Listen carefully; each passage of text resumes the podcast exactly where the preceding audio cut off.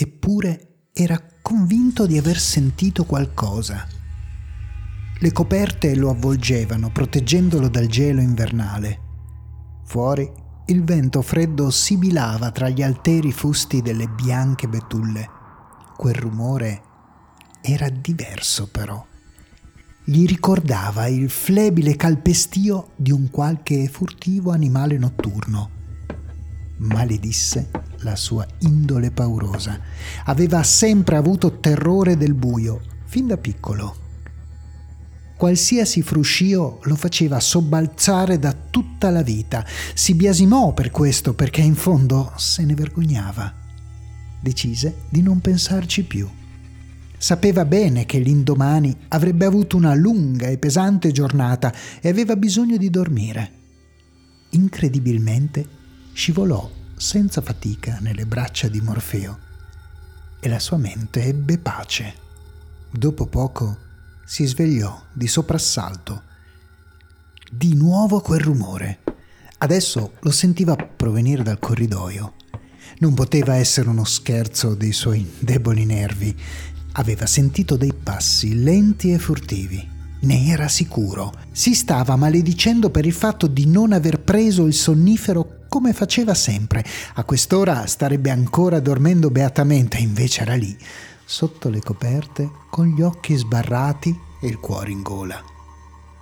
Mentre rimuginava in questo modo, sentì uno strano gelo risalire lentamente dal pavimento. Una densa e fredda nebbia che si alzava dal basso invadendo la stanza. Com'era possibile?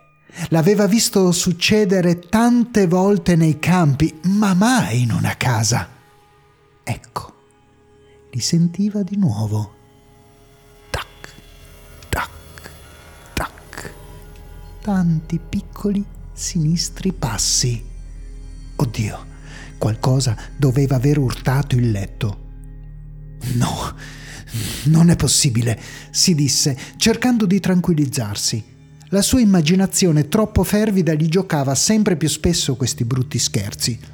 Doveva seriamente pensare a rivolgersi a qualcuno prima di essere definitivamente risucchiato dalla sua paranoia visionaria, pensò. Eppure gli sembrava di sentire una pressione contro il letto. Il materasso veniva premuto verso il basso. Trattenne il respiro si chiedeva cosa diavolo stava succedendo e se forse stesse ancora dormendo. Oh, come avrebbe voluto che si trattasse solo di un brutto incubo. Istintivamente portò i piedi verso il petto per mettersi in posizione fetale nell'ingenuo tentativo di proteggersi. D'un tratto sentì un contatto. Qualcosa sfiorò il suo piede. Ne intuiva la forma una sorta di mano fredda con dita lunghe. No, non è possibile, sto sognando, senza dubbio, continuava a ripetersi nel vano tentativo di calmarsi. E invece quella mano ossuta serrò la presa e iniziò a stringere con forza.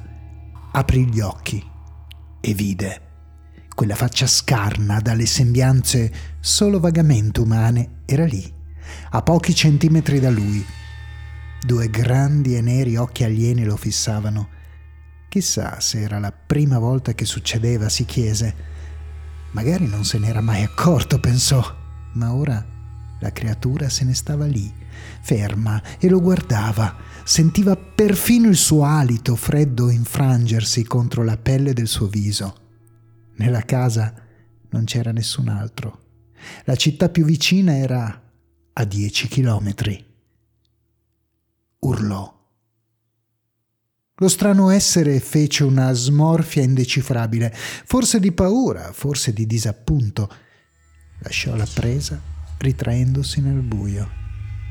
Sentì distintamente il rumore di quei passi alieni. Tac, tac, tac. Calmi, cadenzati e sempre più lontani.